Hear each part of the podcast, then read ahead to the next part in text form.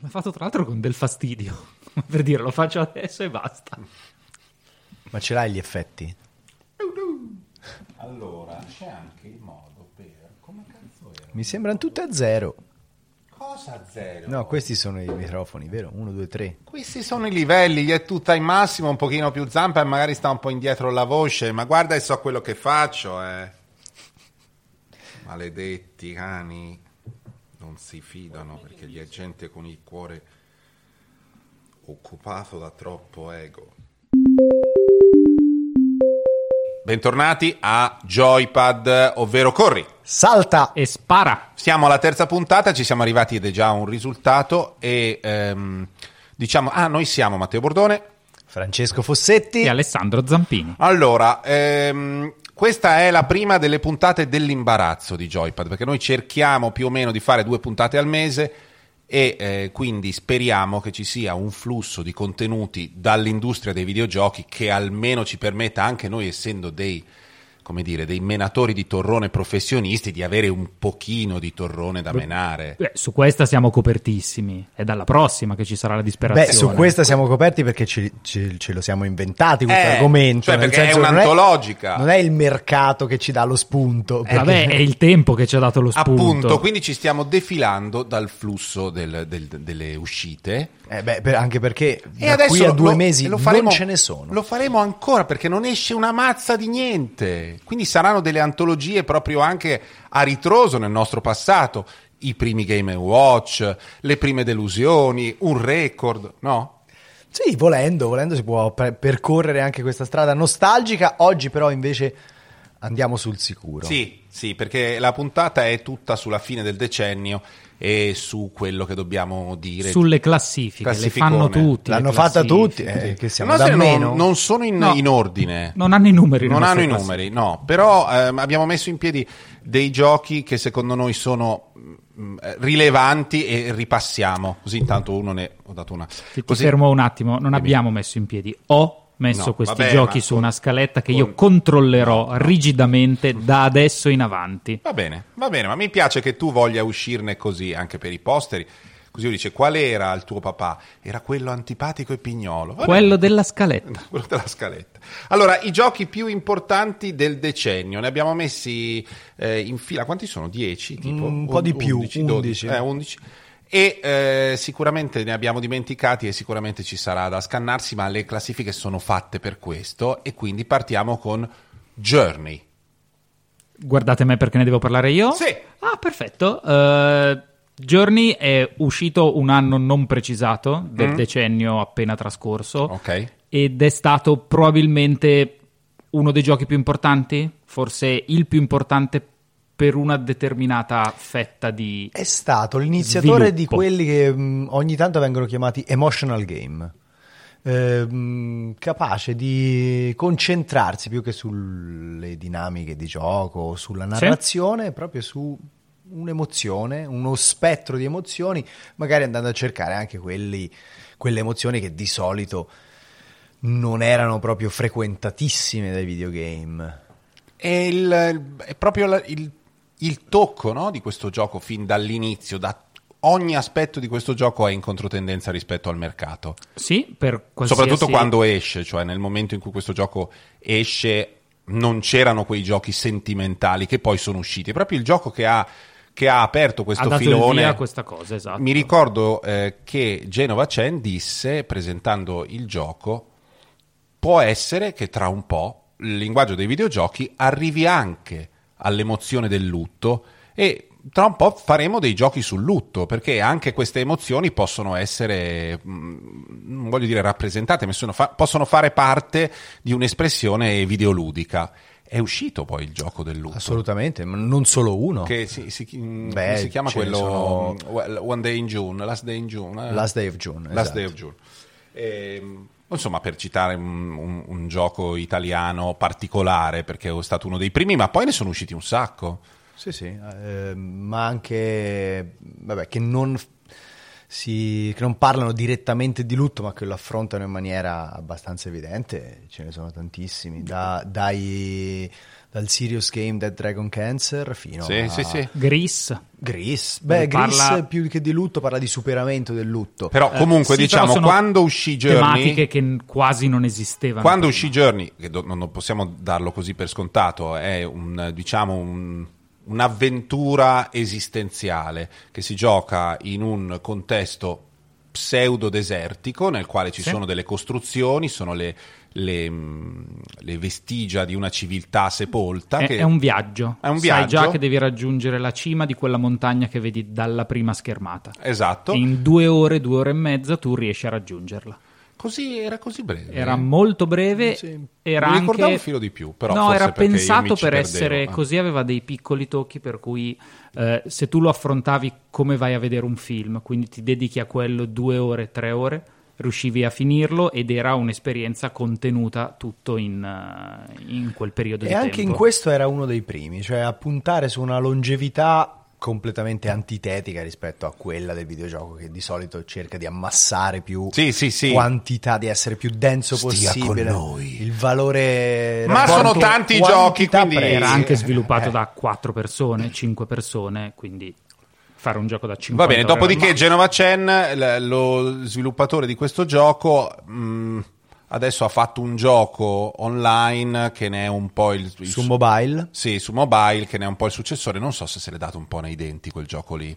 si chiama Sky, eh, artisticamente secondo me molto riuscito. Però non credo che abbia avuto lo Beh, stesso impatto. Perché è tutto online, di quindi ha bisogno di una piattaforma... No, però è anche uscito solo su Apple Arcade, Solo su il Apple che Arcade. limita un pochino. Mm. Bene, secondo gioco importante del decennio, Destiny. Quindi stiamo seguendo Sì, proprio questa... Sì, sì. Va bene. Quanto, quanto ci abbiamo giocato? Eh, noi due, secondo me, siamo intorno alle 400-500 ore. Sono sicuro che Fossetti è Io- molto più avanti. Sì, anche perché non userei il passato, cioè quanto ci sto giocando. Eh, ovviamente a Destiny 2, però non mi sono mai fermato. Che cos'è Destiny? Destiny è uno sparatutto in prima persona che eh, per la prima volta, diciamo, ha portato su console il modello di quelli che oggi si chiamano game as a service, quindi un gioco a sviluppo continuo che è pensato come un servizio con un mondo in continua evoluzione e devo dire che oltre alla piacevolezza del, quello- del gameplay, cioè Sì. del, del feedback delle armi, eh, anche proprio l'evoluzione di questo mondo e la capacità di raccontare una mitologia che negli anni si è aggiornata, secondo me ha fatto proprio la differenza nella diffusione di un prodotto che forse nella sua categoria su console è anche uno dei pochi che continua con eh, moderata serenità. Mm. Eh, adesso cos'è diventato? Io non sono Ah. super d'accordo, perché la mitologia di Destiny era sì eccezionale, lo è ancora, ma il modo in cui veniva raccontata era forse troppo punitivo.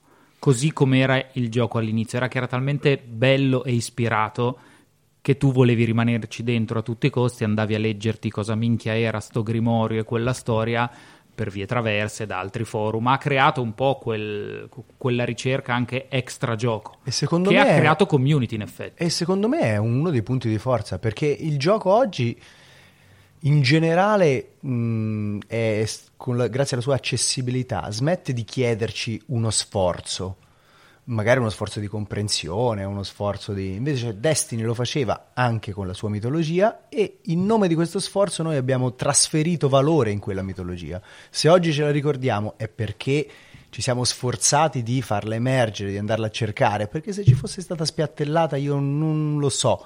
No, sono convinto che sia così, non sono convinto che fosse così per design di Bungie. No, sono d'accordo con te, però alla fine l'effetto che ha avuto è stato È quello. vero. Bene, eh, andiamo sempre in ordine. Fortnite. È, probabilmente la cosa più grossa che è successa nel mondo dei giochini elettronici. Ma possiamo, possiamo trattarlo in questo segmento dove comunque abbiamo tanti altri, cioè abbiamo altre cose da dire, come se fosse un lutto, una cosa brutta. No, Uno assolutamente No, ma no. facciamolo, facciamolo attivamente, Ah, così possiamo eh, andare più veloci. Ok. Fortnite lo sappiamo, eh, mh, così è importante, ci giocano i ragazzini. Vabbè, Ma dovevo tu hai avere s- io la scaletta, ma va bene. Hai speranza di chiudere questo segmento? No, no, no, questo se- segmento durerà più dei canonici 10 minuti. Beh, possiamo intanto già saltare i prossimi due, che sono Death Stranding e GTA 5. Perché? Perché? Death Stranding ne For- abbiamo parlato. Fortnite si spiega da sé. Death Stranding, secondo me, dobbiamo comunque dire che è anche un investimento sul futuro, nel senso che è arrivato proprio alla fine del decennio. Sì. Siete anziani, Fortnite lo lasciate andare così, ma di Death Stranding e GTA Ma no, perché parlare? Fortnite va dopo, lo- ne riparleremo dopo perché è, è- è una... Vabbè, Non eh, sappiamo ancora che segno lascerà sul mercato. cosa? Death Stranding. Ah, Per no. Questo insomma ci stiamo No. un po'. Però ci sembra che fra qualche tempo sarà uno dei titoli meritevoli di essere ricordato e comunque con questa sua capacità di fondere insomma, visione autoriale e come poi, complesso produttivo Sì. da AAA è riuscito a fare qualcosa di speciale. Ci sta. È un cazzo di bomba di gioco anche, eh? bisogna anche dirlo così, no perché eravamo se no troppo... Però troppo visto che forbiti. vogliamo andare oltre, Sì, vi rimandiamo al primo episodio. Ne abbiamo parlato nel primo episodio. credo Sì. di sì. Quindi, insomma, andate Perché a ho la scaletta del recuperarlo. primo episodio davanti, quindi lo posso Incredibile, essendo poi tre, è complicato. GTA 5, chi ci gioca ancora di noi tre? Nessuno. Nessuno. Nessuno. ma ne conosco tante persone che ancora ci giocano, più che a GTA 5 e a GTA Online, Online, certo. che è stato un po' anche l'elemento più dirompente de- di quella produzione.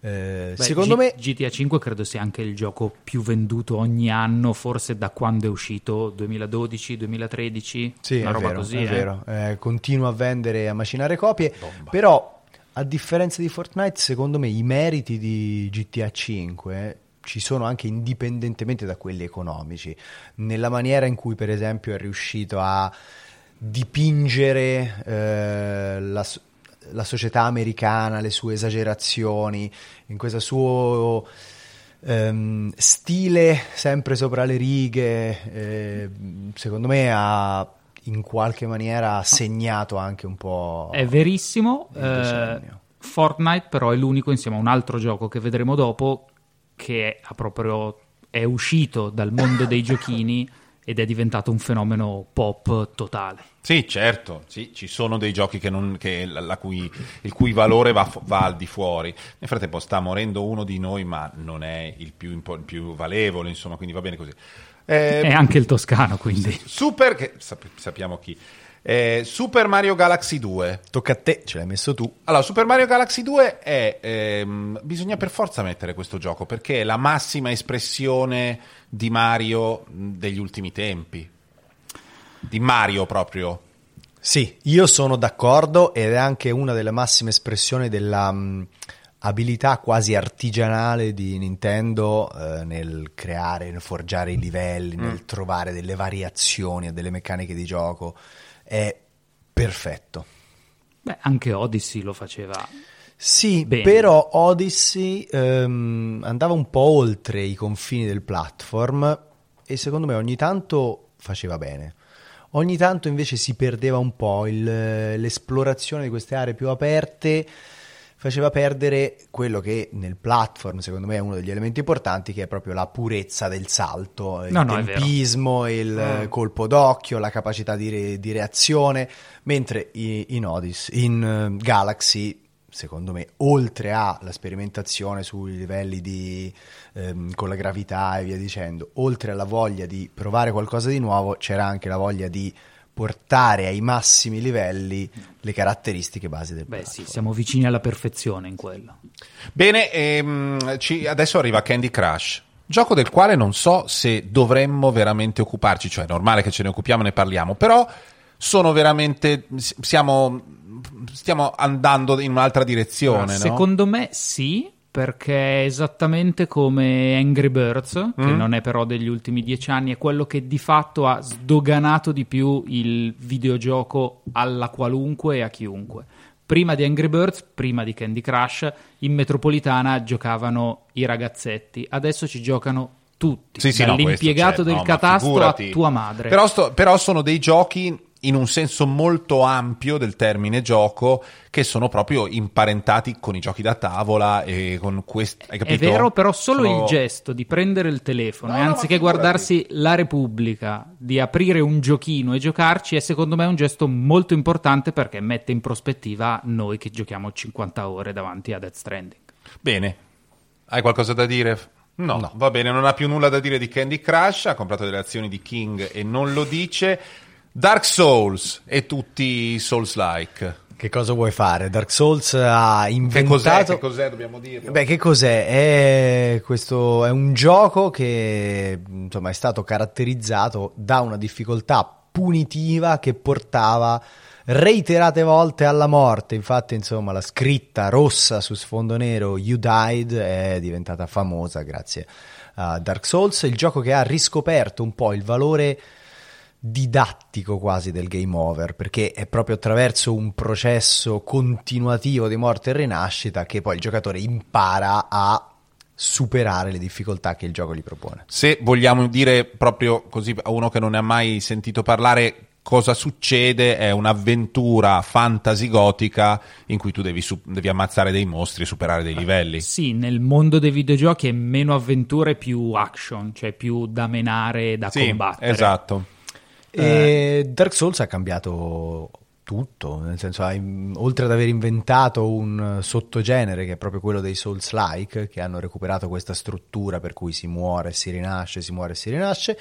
Abbiamo Eh, parlato di Sekiro nella scorsa puntata. Esatto, Eh, secondo me ha anche fatto riscoprire il valore della difficoltà al videogioco dopo una generazione che è quella di PlayStation 3 e 360 in cui i titoli dovevano essere più accessibili possibile e quindi più In facili alcuni nemmeno si moriva, tipo Prince of Persia. Esatto, esatto.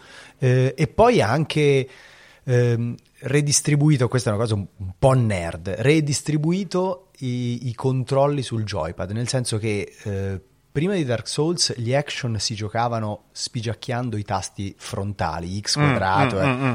Dark Souls è stato il primo che invece ha posizionato gli attacchi sui tasti dorsali Mm? e eh, ha avuto un impatto importante. Ora quasi tutti gli action si sono spostati in quella direzione lì. Molto bene. Se- eh, Eh, eh, vai, vai, vai. Di, di. Rapidissimo, un merito indiscutibile è anche quello di aver creato un mondo in cui non ti viene raccontato niente e tu scopri tutto man mano che vai avanti. Cioè tutta la componente narrativa di world building è demandata a te. Tu scopri solo dei piccoli frammenti di quel mondo, di quella storia, è tutto incredibilmente criptico. Sì. Però quando trovi una statua e la ricolleghi a un'altra che hai visto 12 ore prima, fai quel collegamento e vedi l'isola nel cielo, capisci che è una roba clamorosa, dove Certo. tutto è scritto perfettamente. Molto vero, è vero che sono dei giochi così ed è vero che ci sono ci si ritrova in situazioni linciane, anche se non sono ambientazioni linciane, ma l'atmosfera a volte è quella, perché la relazione fra causa e effetto mh, a volte è secondaria rispetto allo stare vivo. E prosegui e a un certo punto ti si creano no? le, le- le catene. A quanto siamo? 36 minuti? No, no, no, va bene così. Eh, Minecraft.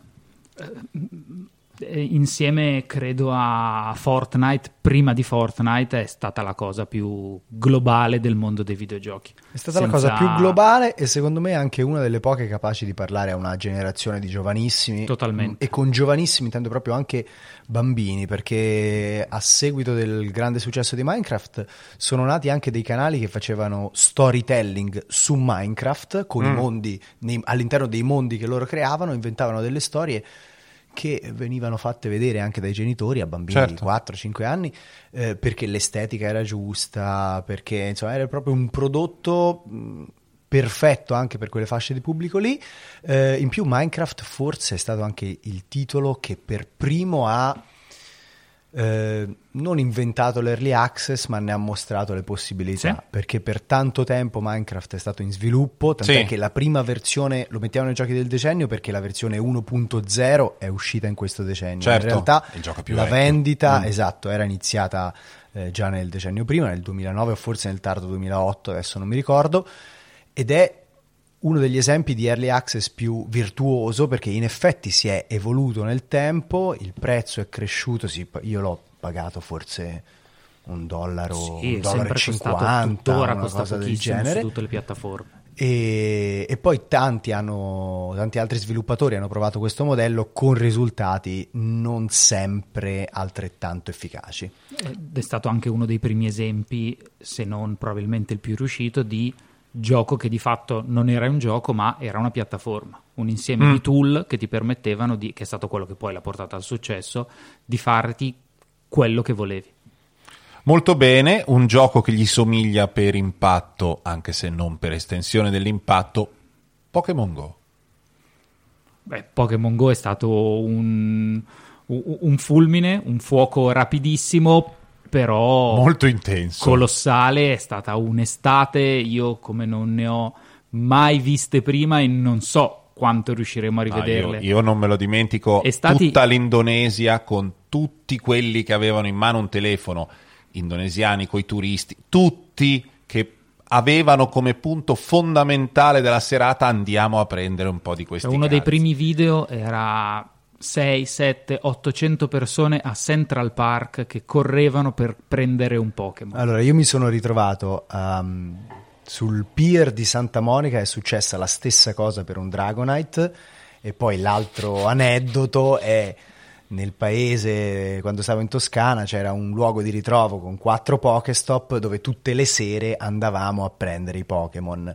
Arrivo una sera e ci trovo mia mamma che aveva autonomamente scaricato Pokémon Go, aveva una collezione anche decente di, No, di. Pokémon e quella purtroppo non, forse non purtroppo diciamo che qualcuno ha provato a colonizzare la stessa fascia di giochi in realtà aumentata eh, Niantic stessa ha pubblicato anche il gioco di Harry Potter Mm, mm. eh, poi Minecraft è uscito Minecraft Heart eh, però diciamo che quello è stato anche con un quella violenza no, con quella violenza lì Ma come si fa? Ma no, ma in tutto il mondo la gente è impazzita per Eh, questo gioco. Sono state create delle parole, il Pokémoning, che era quella parola con cui era forse il non mi ricordo qual- quale dipartimento forestale americano indicava di non andare in determinate zone a cercare Pokémon perché poteva risultare pocoloso- pe- pericoloso. Perché c'era l'orso, trovavi l'orso quello vero. Bello, molto bene.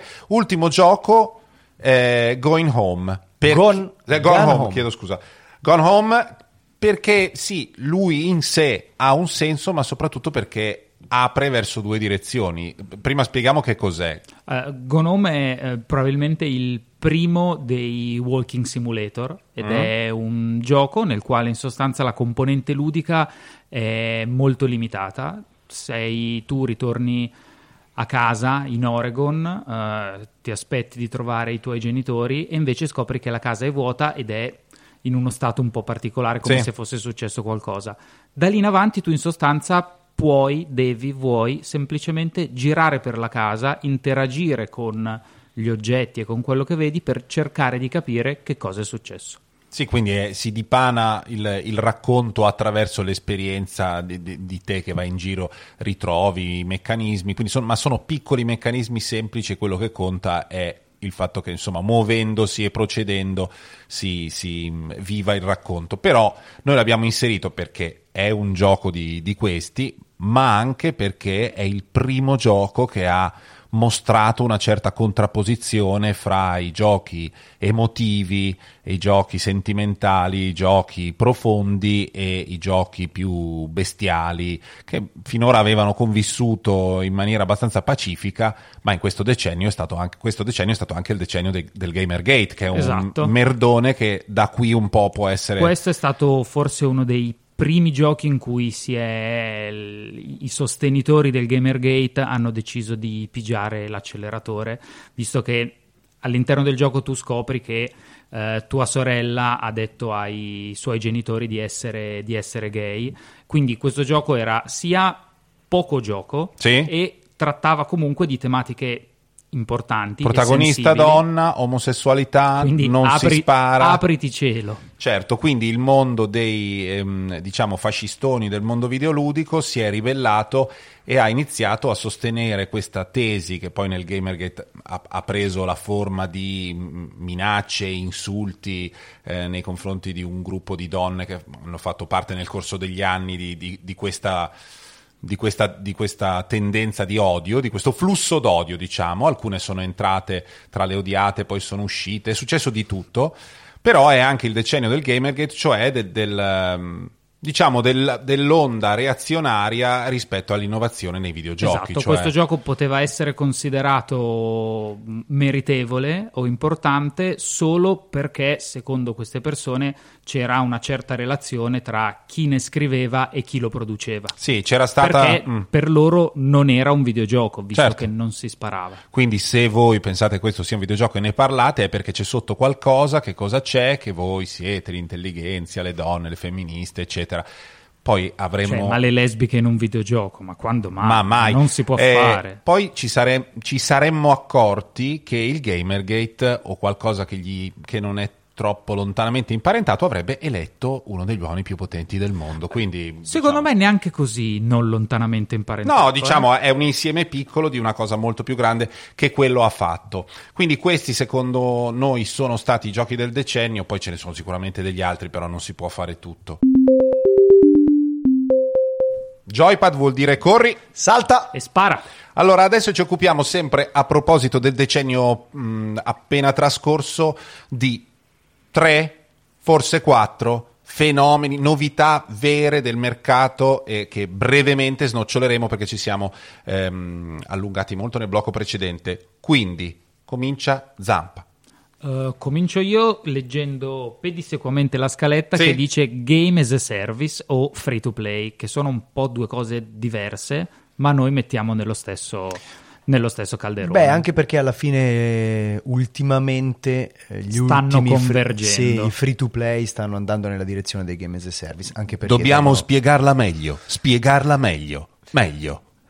Vai Zampa. Un Game as a Service è uh, un mondo quasi persistente, nel mm. quale c'è una componente che continua a rimanere fissa e a evolversi, anzi, sì. e la tua partita, il tuo gioco è solitamente condiviso con altri, quindi mm. è online, nel quale tu compi missioni, fai cose, raid come nel caso di Destiny che abbiamo citato prima, e tu porti avanti il tuo personaggio in un mondo di gioco che continua a evolversi. Certo. Quindi anche da parte degli sviluppatori c'è proprio un impegno diverso, perché non è Ah, il gioco eh, quando, quando il gioco, gioco, esce inizia esatto, la punto, sua vita. L'uscita è un punto di partenza e non un punto di arrivo. Quando si, um, esplose il fenomeno Destiny ci si accorse subito che c'era stato un problema nel, um, legato al successo del gioco stesso, cioè le persone ci giocavano con talmente tanta passione che i contenuti venivano bruciati immediatamente. Sono, insomma, erano anche gli inizi di quell'industria che forse adesso si sa tarare meglio. Ci sono dei giochi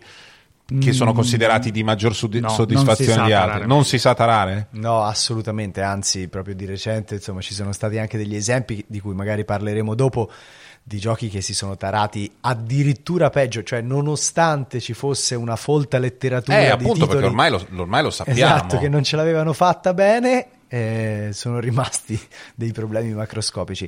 Eh, bisogna dire, secondo me, che ehm, è giusto definire Game as a Service come una tendenza di questo decennio, non che i titoli a supporto continuo prima non esistessero, gli MMO sono di fatto un esempio, una branca di Game as a Service. Gli MMO quindi i Massive Multiplayer Online, quindi okay. World titoli, of Warcraft. Esatto, eh. Eh, solo che ehm, di fatto con Destiny sono approdati anche su console e hanno anche cercato appunto nuove forme di sostentamento economico perché il Game as a Service eh, impone allo sviluppatore, come dicevamo, un impegno continuo e lo sviluppatore deve anche guadagnare perché certo. certo che vende il gioco al momento del lancio, ma poi per tutto il tempo che continua a svilupparlo deve trovare un sistema di monetizzazione e eh, per questo insomma hanno un po' abbracciato dei paradigmi diversi di distribuzione dei contenuti e di, mh, mm, insomma, eh, propos- di microtransazioni sì, anche esatto. eh, e quindi quello dei game as a service è oggi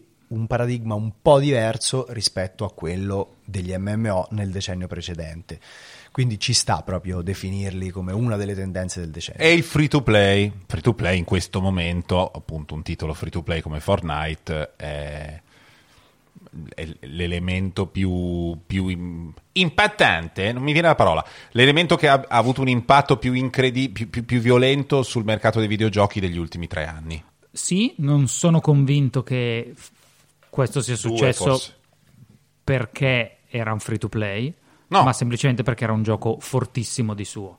Il sistema free to play è anche quello per dire di Candy Crush, di un sacco di applicazioni per telefono che tendenzialmente tendono a eh, rapirti, Sì. a darti un tot gratuitamente, poi se vuoi andare avanti cacci il grano. Il Opp- sistema free to play aspetti, sì, certo. in- in- nel mercato mobile è La base, quasi. non la ba- sì, esatto, è imprescindibile. Poi ne dovremo parlare in maniera più sp- specifica avendo, avendo dei dati fra un po', però Apple Arcade è proprio l'idea di spostarsi da, da Esatto, quello. di trovare Cioè, un'alternativa Trovare perché un'alternativa altrimenti- perché i giochi stanno diventando tutti molto i giochi insomma da mobile in genere sono incartati perché hanno questa necessità di giocare con eh, la soddisfazione dell'utente in un modo talmente ormai raffinato ma anche palese che è sempre una gara a chi si sente più preso in giro con delle gratificazioncine, con dei ritardi improvvisi, con delle frustrazioni. E io di fare la cavia Sì, delle sì. neuroscienze mi sono stufato. Quindi Apple Arcade ha quel vantaggio, gli dai un po' di soldi in più,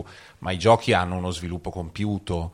Ehm, Per inciso, per il poco che dai ad Apple Arcade, i Mm. giochi che ti dà sono clamorosi. Ecco, guarda, Eh. visto che abbiamo citato Apple Arcade, non c'è in scaletta e quindi lo so che adesso ti sto antipatico, però secondo me un'altra delle tendenze è proprio quella dei servizi in abbonamento. Sì. Abbiamo citato Apple Arcade, ma se pensiamo anche a Game eh, Pass. il Game Pass, ma anche solo alla canonizzazione poi del PlayStation Plus e dei Game- Games with Gold mm. come un servizio eh, da pagare per avere anche dei contenuti o se pensiamo alle piattaforme tipo EA Access, ecco, forse ci siamo arrivati nell'ultima parte del decennio, ma secondo me vero. anche questo è un paradigma da citare. Anche se poi sarà interessante capire quanto questo modello economico è sostenibile, soprattutto da parte degli sviluppatori. Lo scopriremo molto presto, Ah sì? Nel senso che qualcuno potrebbe, Badabram. ma da Beh. qui ai prossimi cinque anni lo capiamo se è sostenibile per Tu- l'industria oppure no. Un gioco su Apple Arcade, tu adesso ci puoi giocare a 4,99 al mese, Mm. lo stesso gioco lo puoi trovare su Switch a 19 euro in vendita. Capisci che finché hai una, un'entità forte come Apple che in parte dà dei soldi agli Certo. sviluppatori, può funzionare, o Sony per i giochi gratis del O Microsoft PlayStation Network, per o Game Pass. però vuol dire che eh, quando questa entità sparisce, eh, lo sviluppatore si trova Ah sì, certo, sì, non sì. messo benissimo. No, beh, è, le- è legato in maniera indissolubile al suo distributore che diventa, cioè al suo editore che poi diventa il suo capo. C'è sempre quel, quel problema, no? Va bene, poi la- abbiamo messo la VR. Beh, la VR sì, l'ho voluta mettere nonostante i vostri sguardi di No, alla fine ripensandoci sospetto, hai ragione. Però è una cosa che che, si è finalmente concretizzata.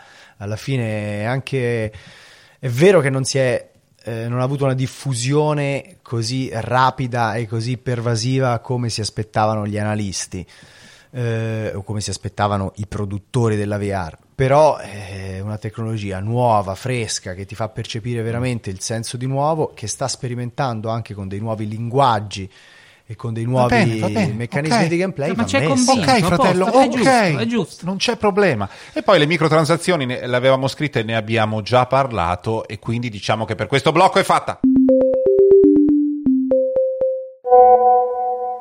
Quindi sì, va bene, ricapitolando i giochi belli, Journey, Inside, eh, GTA, Super Mario Galaxy, però io in questa generazione di fastidi grossi e giochi che mi hanno incredibilmente annoiato ne ho avuti, eh. Per dire, il più grosso a mani basse è stato Anthem, che l'hanno presentato e sembrava Cristiano Ronaldo, poi è arrivato ed era boh, Darko Panchev, macchinoso, lento, con pochissimi contenuti, fastidioso, pieno, pieno di bug. L'ho portato avanti e ci ho giocato a fatica, però adesso là, abbandonato. Credo quasi anche dagli stessi sviluppatori. Sicuramente dai giocatori.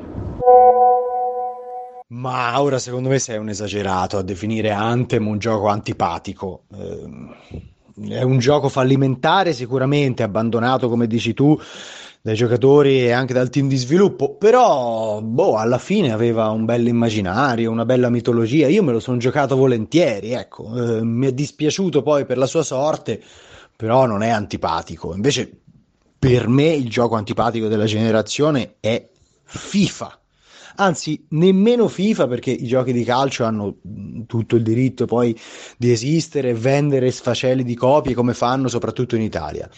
Per me ad essere ingiustificabile è Foot. FIFA Ultimate Team non se ne può più. Eh, poteva essere un'idea anche interessante, del resto la presa che ha avuto, insomma, eh, testimonia il fatto che l'idea alla base ci fosse, però è diventato insopportabile. Ogni due settimane ci sono le bustine nuove, l'evento nuovo, il giocatore che è in forma e poi ha gli scarpini d'oro e allora lo devi trovare sbustando. Eh, 10.000 bustine e mm, spendendo fior di quattrini non se ne può più fra l'altro il circuito competitivo è veramente disastrato dal, dal, peso delle microtransazioni. Quindi è antipatico e ha lanciato una tendenza antipatica. Per me è proprio da dimenticare nel decennio che sta per iniziare, che è appena iniziato.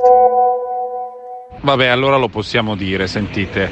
È inutile che ci giriamo intorno. Call of Duty Modern Warfare, che in alcuni suoi capitoli è stato anche un gioco di straordinaria efficacia e un prodotto praticamente impeccabile, è insopportabile, è il gioco insopportabile, un gioco, lo dico alla luce del tram sul quale sto salendo, ma è un gioco veramente...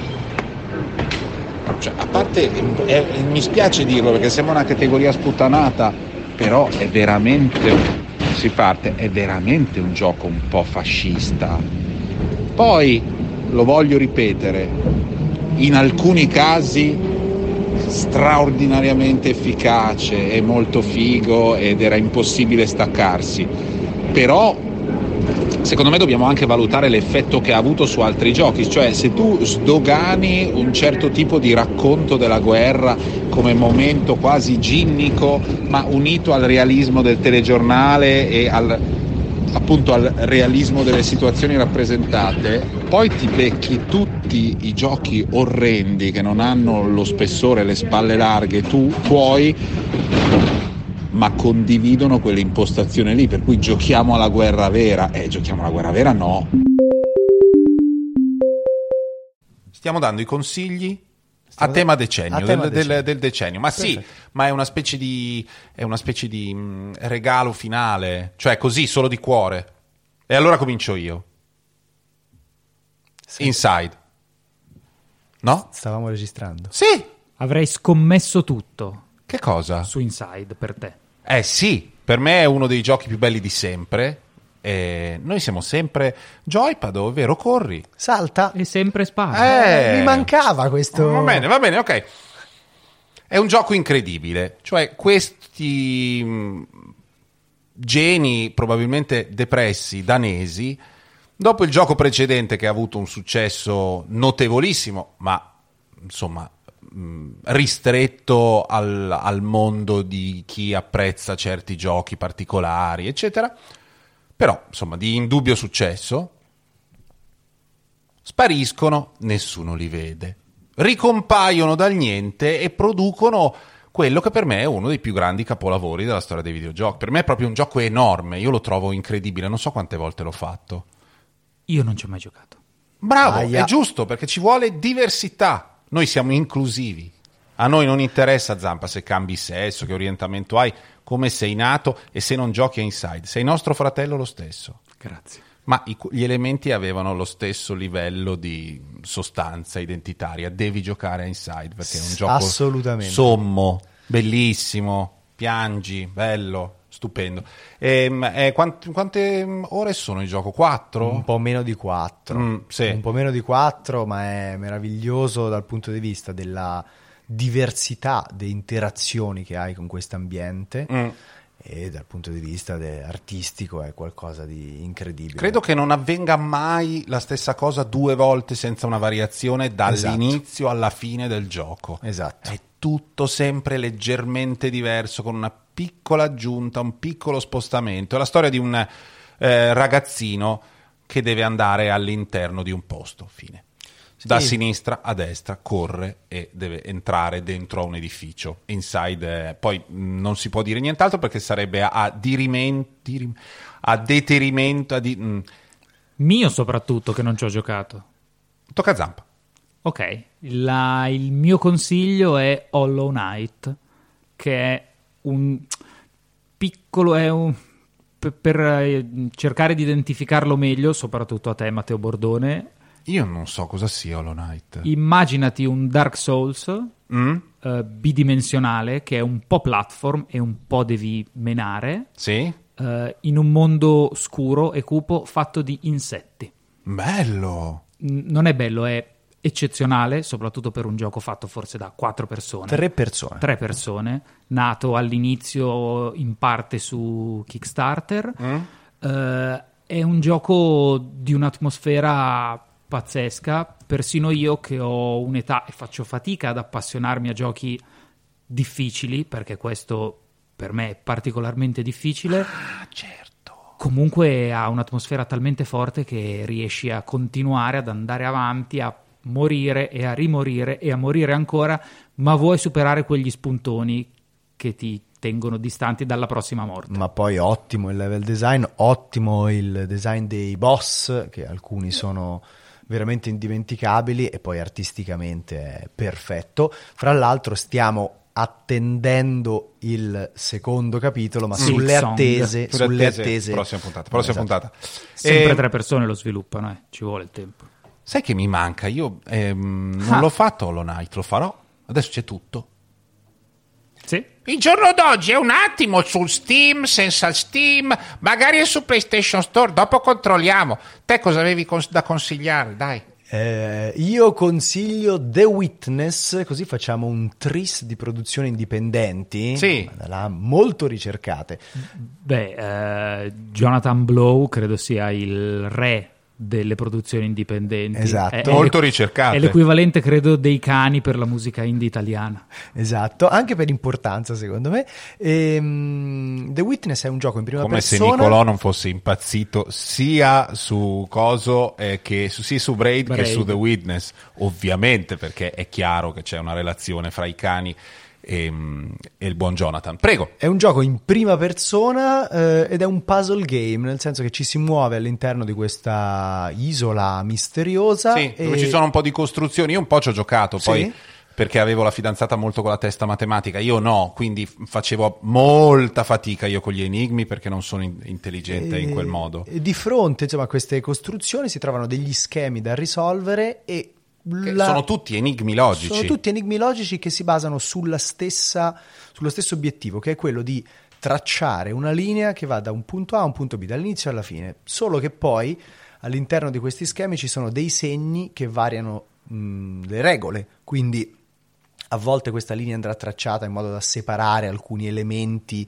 disegnati sullo schema, a volte si dovrà tracciare in modo che segni un percorso simmetrico. Per chi non l'avesse visto, è un gioco in prima persona in cui non si spara a nessuno e ci si muove abbastanza in solitudine, in uno spazio che è naturale ma attrezzato, cioè ci sono un po' di costruzioni, ci sono delle parti in cui somiglia un po' vagamente al primo Mist la- l'ambientazione, no? Sì, Quindi un'isola abbandonata dove... Su quest'isola poi di tanto in tanto in strutture, su dei cartelli, da qualche parte in giro ci sono degli enigmi. Gli enigmi sono quanti nel gioco? Eh, nel- no, adesso non me lo ricordo, Ah, so solo tu che l'hai finito? Io l'ho finito ed Ah, è tu un gioco ed è un gioco che eh, si, si concentra tutto sulla focalità, cioè tu dall'inizio alla fine per 40 ore devi avere devi fare questi schemi e entrare nelle logiche di questi schemi soltanto interpretando i segni che li compongono. È bellissimo e poi c'è anche un altro livello di lettura, perché ad un certo punto, posizionandoti in certi eh, punti del mondo, tu vedi delle- dei tracciati, delle linee che puoi seguire Sì. con il dito sostanzialmente. Io uno ne avevo trovato di quelli lì. E che fanno parte di un complesso sistema di segni che poi svela, insomma, delle, eh, dei segreti ulteriori. ulteriori. Ma lo vuoi dire o non lo vuoi dire che tu nel mondo reale Eh beh, io ci avevo giocato così tanto e così intensamente che vedevo questi schemi nel mondo vero. Cioè andavo in palestra, spostavo la panca un po' a destra perché così sul soffitto avevo uno schema da seguire. Ma è una situazione perfettamente normale questa. Sì, sì, Certo. figurati. Ehm, avete ascoltato la terza puntata di Joypad, ovvero Corri. Salta! E spara.